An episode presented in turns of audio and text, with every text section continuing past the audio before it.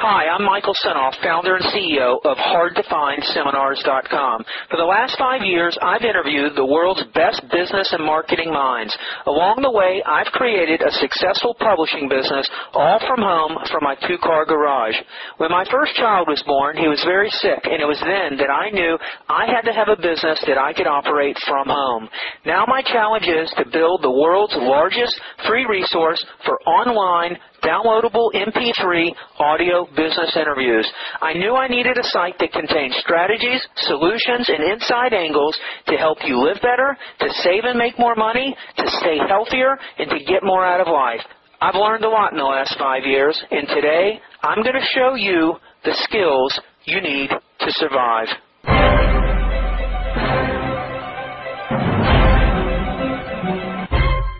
I can sell anything. The truth is, I can sell anything that I, first of all, I have to want to sell it. I have to believe in it. Second of all, if they've got testimonials that are decent, they don't even have to be great. And if they have a risk-free proposition, I can sell anything. Guarantee you, I can sell anything.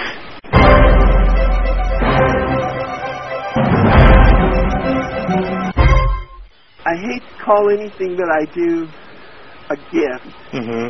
because I have worked hard to master everything I have mastered. But I do think there was a piece of me that was to be a writer. My grandmother was a writer, Mm-hmm. and she was a copywriter too. She wrote radio commercials. Michael, if I had to sum in a nutshell what's unique about Brian and in my copywriting is this deep, compassionate empathy that's truly heartfelt for other people. And I think that's what I took away from the brain tumor experience. Had you ever had a, a job working for somebody? Yeah, I did. Actually, I had two jobs for that. One was in my teenage years. I worked at a Mexican restaurant. Washing Uh, tables, cooking what? I was called a disher. I would take the food, put it on the plate, make it look pretty, and the people would eat it. So there was a little bit of cooking involved, but no recipes. You know, it was just fry the taco. How long were you at that job, the Mexican food one?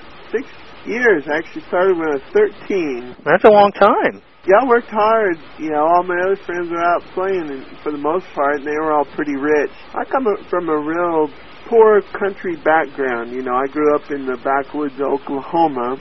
You know, we just never had much. For me to get a five dollar uh, magic set for Christmas was a dream come true. How many brothers and sisters do you have? I just had one older brother that beat the holy living crap out of me all the time. I'm sorry to hear that. well, I mean, it's funny now, but it wasn't fun at the time. You know, and my uh, my dad was basically ignored me, and my my mom was real sweet. But she was always in a lot of emotional pain. You know, it's just a kind of a, you know, I'm not here to whine. It's just rough. uh You know, my mom and dad divorced. I think I was 11 or so. Year and a half later, my mom moved out here to Utah just on a whim, and Take the boys with her? uh, she took me with her. And my older brother was really, he was just angry at the world, angry at everything. So he stayed there, and he, he actually was renting a house on his own, and he was about 16, 17 years old. But anyway, I, I uh, worked real hard to try to have some money. And, and then I uh, had a really great experience. I served as a missionary for the Mormon church over in Japan. Really? How'd you get that deal? well, you know, it's a choice you make. When you're 19, it's not a requirement. It's up to you whether or not you go on a mission, and if you do, they'll support you. So did you you moved out to Japan at 19? Yeah, I went to Japan and lived there for uh, 18 months. Were you with other guys doing the same thing? Yeah, Was it fun? it was. It was more fun than anything. Uh, it was more fun than it was missionary work for me, anyway. Now, were you Mormon? Yeah. So is that the guys you see, like they go out two by two on bicycles in the white shirts and kind That's of? right. You were doing that in Japan? Yeah, they have a language training center in Provo, Utah, where you spend about six weeks doing your best to learn the language. And Japanese is not the simplest language on the six weeks isn't the longest amount of time you need. So, Mhm. but what they found is that they just throw you into it, and you just tend to pick it up after about oh four or five months. Once you understand the fundamentals, and you keep studying your vocabulary, and you look up words as people say them if you don't understand them. It's, it's uh, a great experience. It was really wonderful, and I, to this day. I cherish those memories. I absolutely love Japanese food. Okay, so you came back and you were 20 and a half. And then did you come right back to Utah? Yes, I, I came back and I met a gal and got married right away. Probably too soon. Uh, but hey, we fell in love and I fell head over heels and uh, we got married. When you got married, what was your financial situation? You know, we lived in a mobile home. We had just shopped around uh, for apartments and we just couldn't see dumping money into something like that where the money is just going down the drain and so somehow or other we came up with the idea, well, let's find a mobile home. And we did, and we found a, an inexpensive mobile home park to put it in, and we did that. Got a job at Interstate Brick. And what I did, along with about six other guys, all day long, was take bricks off the kiln cars and stack them onto pallets. Wow. They were a brick manufacturer. Yeah. So these were like hot bricks coming out of the oven. Exactly. Yeah, and sometimes they will, definitely were hot. And how long did you do that for? yeah, let's see, I started in probably 83, and I quit in April of 87. What kind of money did that pay? They paid some piecework rate, but it was the base was 650 an hour, Mm-hmm. and the piecework allowed me to usually make about a hundred dollars a day. That, but you know, at the same time, first of all, I just knew I didn't belong there. It just wasn't the space for me. Mm-hmm. But I had a family to support. A friend of mine had to introduce me to Amway. Now I'm bringing this up because Amway was the pivotal turning point in my thinking. Who introduced you to Amway? A high school friend of mine. Here's what appealed to me most, Michael. They said that I could work 20 hours a week and make 5000 a month. And that meant if I only have to work 20 hours a week to make 5000 a month, I'm financially free. In my in my mind, you know, please understand, you know, I'm I'm 22, 23 years old, making 650 an hour. 5000 seems like a gold mine. And I only have to work 20 hours a week to, to do it. That is what sold me on doing it. And, num- and number two was the chance to get out of the brickyard and to be my own boss and run my own show and make residual permanent income working 20 hours a week for 5000 a month. Mm-hmm. I bet you couldn't sleep that night. Oh, I I was so excited I couldn't believe it. And I went out over the next year and and I sponsored personally sponsored 36 people, two downline legs that I had driven down about six levels deep. But more importantly, I was listening to the the uh, Worldwide Dream Builders tape Mm-hmm. there's a gentleman by the name of Bill Britt. I think Bill Britt started the Worldwide Dream Builders Association. And anyway, it was kind of like a tape of the week club. And it was all these Amway, successful Amway people telling their story on these tapes and how they do the business and et cetera. And I would go to work with a tape player and a headphones, and I would listen to those tapes over and over all day long. Mm-hmm. So I was getting sales training over and over all day long. I was getting inspiration over and over all day long. And it just made my days slide by. It was wonderful. You know, I never made a dime in Amway.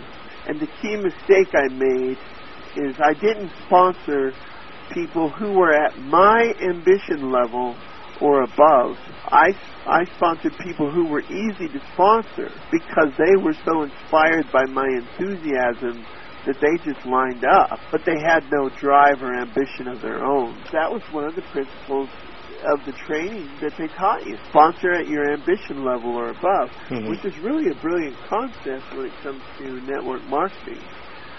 Because if you're sponsoring people as ambitious as you are, well, if you're ambitious, then uh, you you know you're going to have success. But more importantly, I thank God for Amway because I would not have started down this path of working for myself. I wouldn't even have, it wouldn't even have occurred to me that I could be a business owner.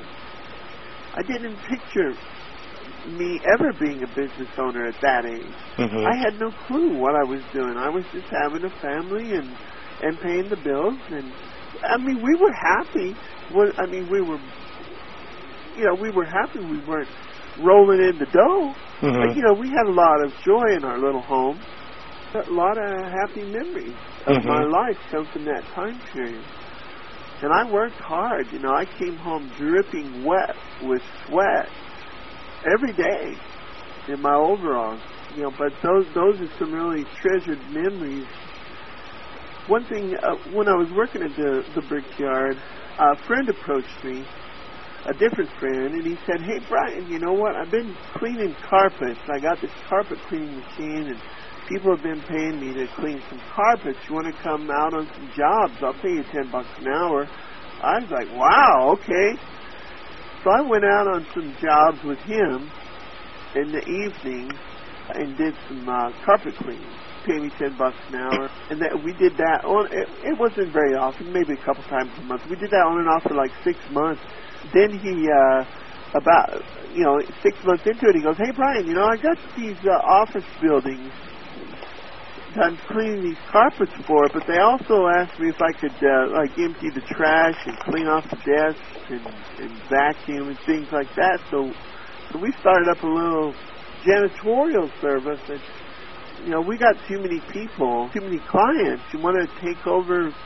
Well, you know I'll pay you twelve bucks an hour to to go at night and clean this place and that place. So I was like, yeah, I'll do that. And so I, w- I went and he trained me and showed me, you know, what to do at this office and don't do this at that office. And it's just whatever the people wanted is what we did. And they were pretty big buildings.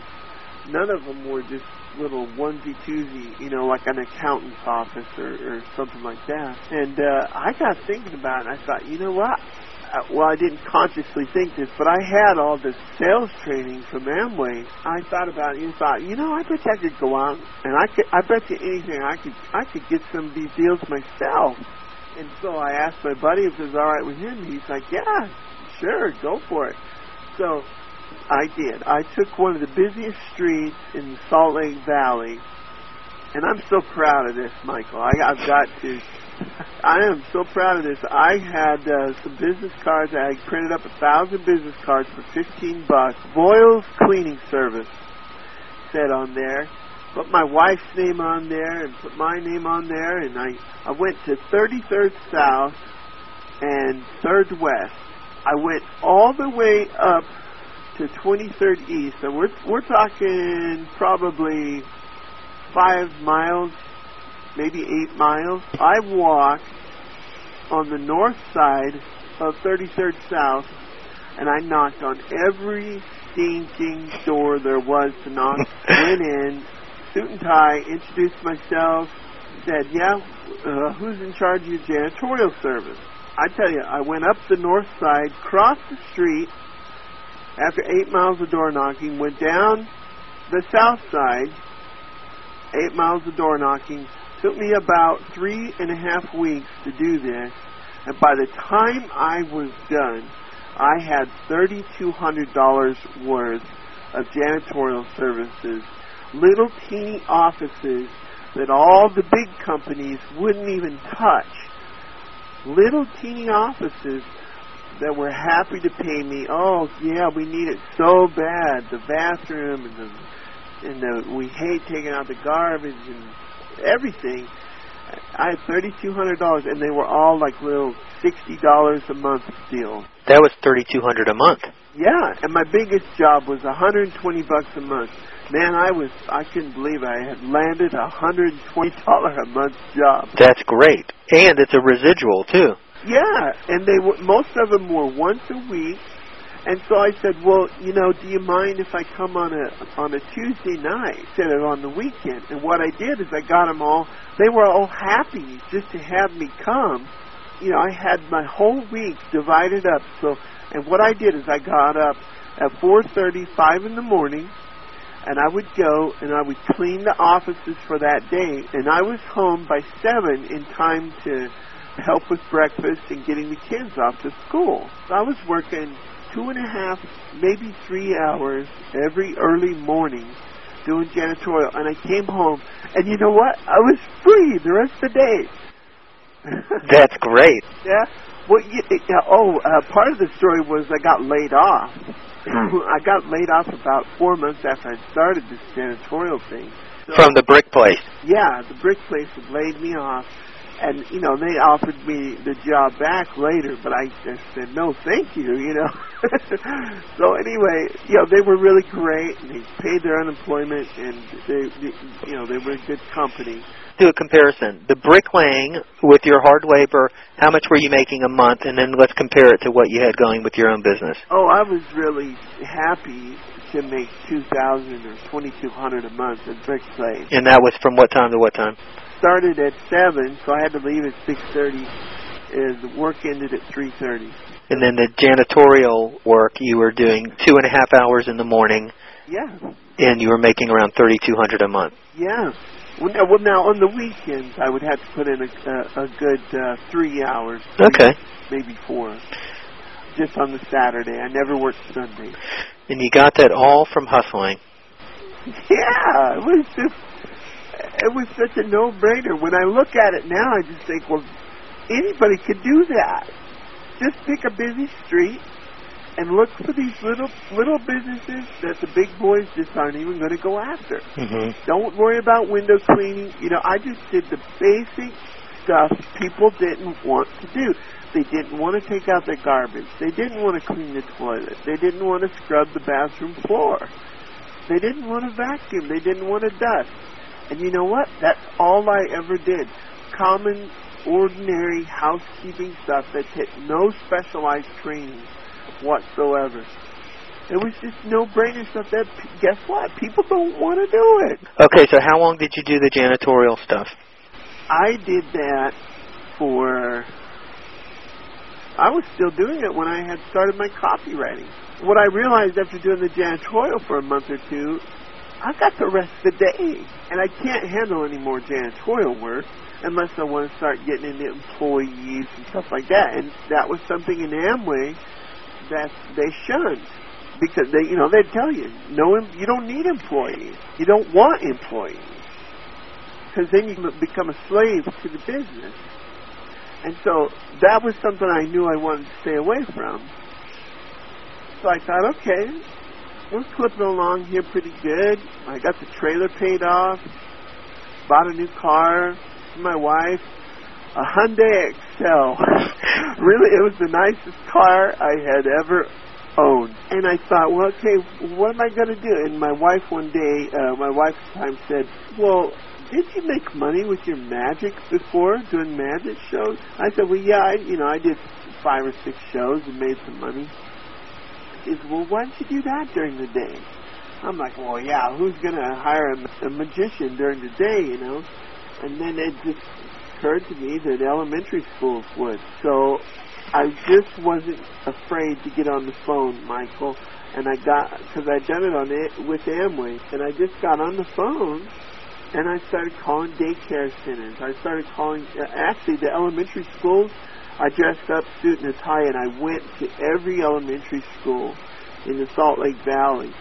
Something any professional magician would be either too elitist about, too good to do, or he's just too freaking lazy, which most people are. And I went to every school, and by the time I was done, I had gone to like 40 schools, and out of 40 schools, I had booked like 18 shows. You know, and I, uh, admittedly, I wasn't charging much because I, I didn't know what to charge. I charged 50 bucks for most of them, and then later on, as I as I was seeing success, I thought, well, gee, maybe I should charge more. And it wasn't a matter of of market thinking. I wasn't thinking about the market or marketing at all. I was just thinking, well, gee, maybe I could get more money.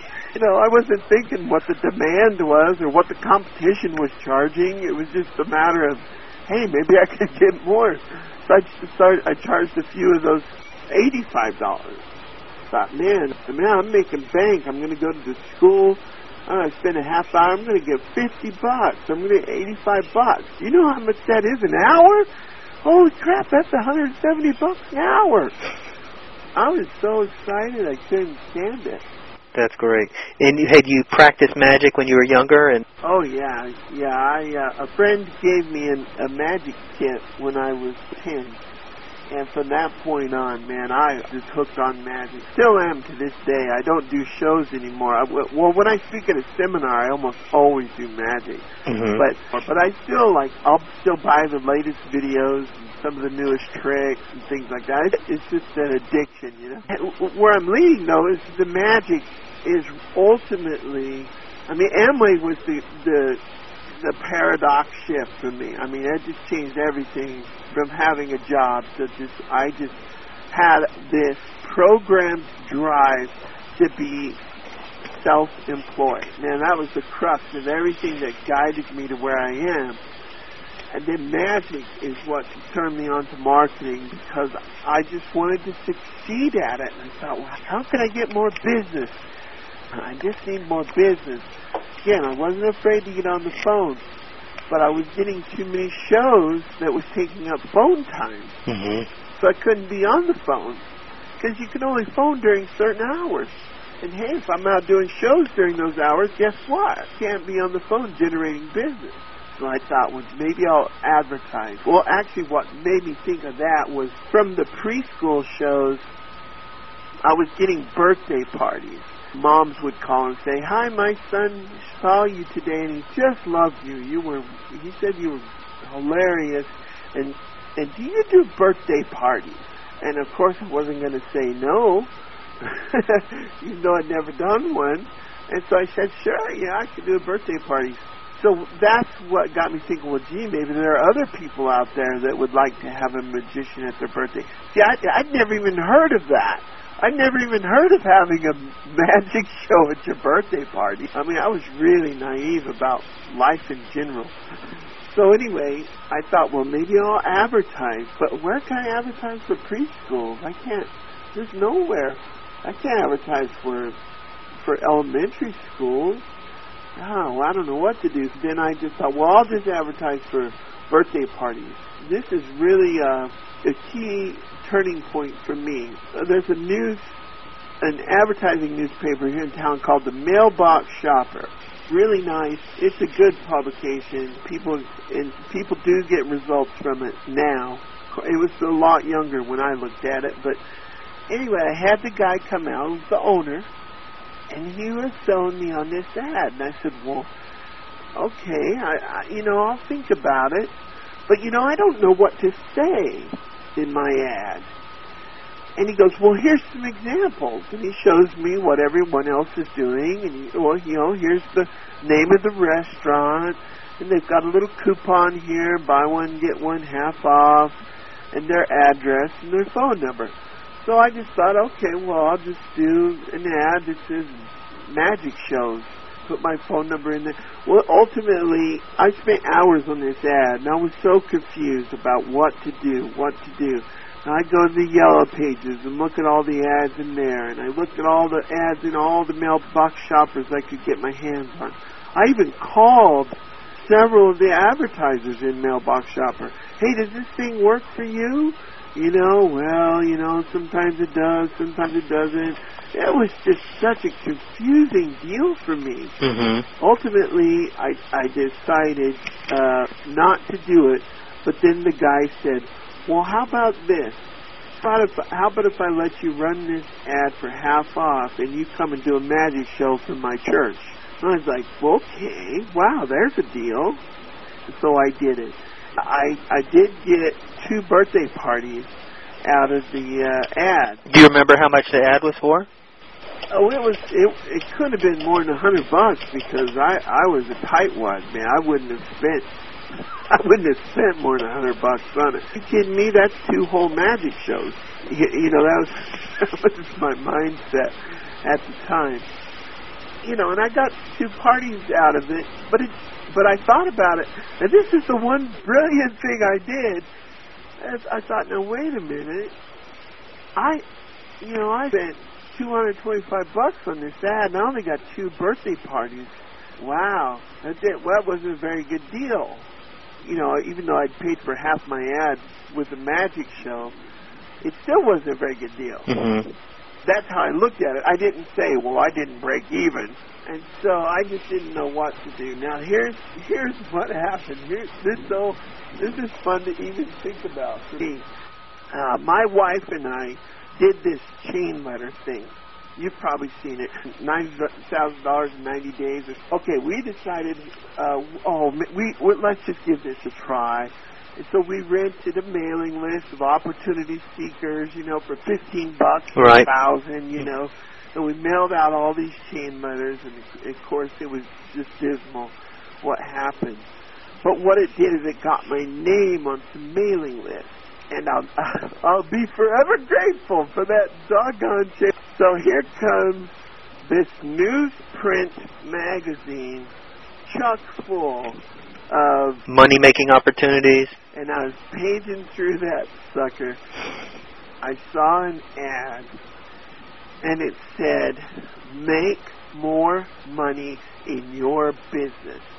Learn how to advertise and get results. Learn how to mail and get results. I was just blown away. I mean, it spoke right to me, Michael. Brilliant. And it was, uh, it was an ad by Jeffrey Lant mm-hmm. for his money making marketing book. Wow. And right underneath it was an ad that spoke to me just as just as well for his cash copy yep. book. And if you buy them both together, you save ten bucks. so I I bit the bullet and I said, I told my wife, I said, honey, you know, I went to her with everything. You know, she controlled the money, right? Yeah, yeah. and, I, and I said, I have got to get these. I really think I could do something with my magic business if I get these books. Uh-huh. So we did. We got them, and I can. I did not. I did not put those books down except to go do a magic show and go do my cleaning route. And I, I studied them. I devoured them. I took notes. I mapped out a marketing plan. I didn't even know about direct mail. Mm-hmm. Oh wow, what a cool idea, you know. Uh-huh. Except for our chain letters. right, right, right. You know, I was oh that's a neat idea. Oh, I could do a postcard. Oh, that's cool. I should just send a postcard instead of knocking on all these doors. Yeah. Or phoning all these places. I could mail them a letter. Wow, what a concept! But for me, it was it was this was this was amazing. And you know, those books really are good. You know, they're two of his finer works. And the and the other books I really I really love of his is uh, How to Make a Million Dollars Publishing, Commissioning, and Writing How-To Information. Mm-hmm. That's the best, in my opinion, step-by-step how to create an information product book on the planet. In fact, I got a funny little side story. I had bought, uh, well, this, this was a few years later, but I had bought uh, Ted Nicholas's uh, how to how to publish a how-to book. I don't remember what he called it. How to publish a book and sell a million copies? Yeah, that was it. I had bought that, and it was expensive, and, and I loved Ted. This is before I'd gotten to know him. Uh, but it was just terrible compared to, to Jeffrey Lant's book. Jeffrey Lance was so precise and detailed in every little step. And I actually wrote, I sent Ted's product back, and I actually wrote him a letter that said, hey, uh, you know, I'm I'm sorry I have to ask for a refund, but this just really isn't very good. I don't know if you know about this book by Jeffrey Lant, but it's called How to Make a Blah Blah Blah. You know, and I said you really ought to check it out because it's it's a lot better than yours.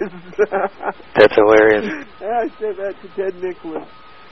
Well, anyway, I I mean, really, Michael, I hardly slept for two weeks, and those books are thick. They are copied in, and they took a while to read and, and understand. And I ended up buying every single thing I could from that guy.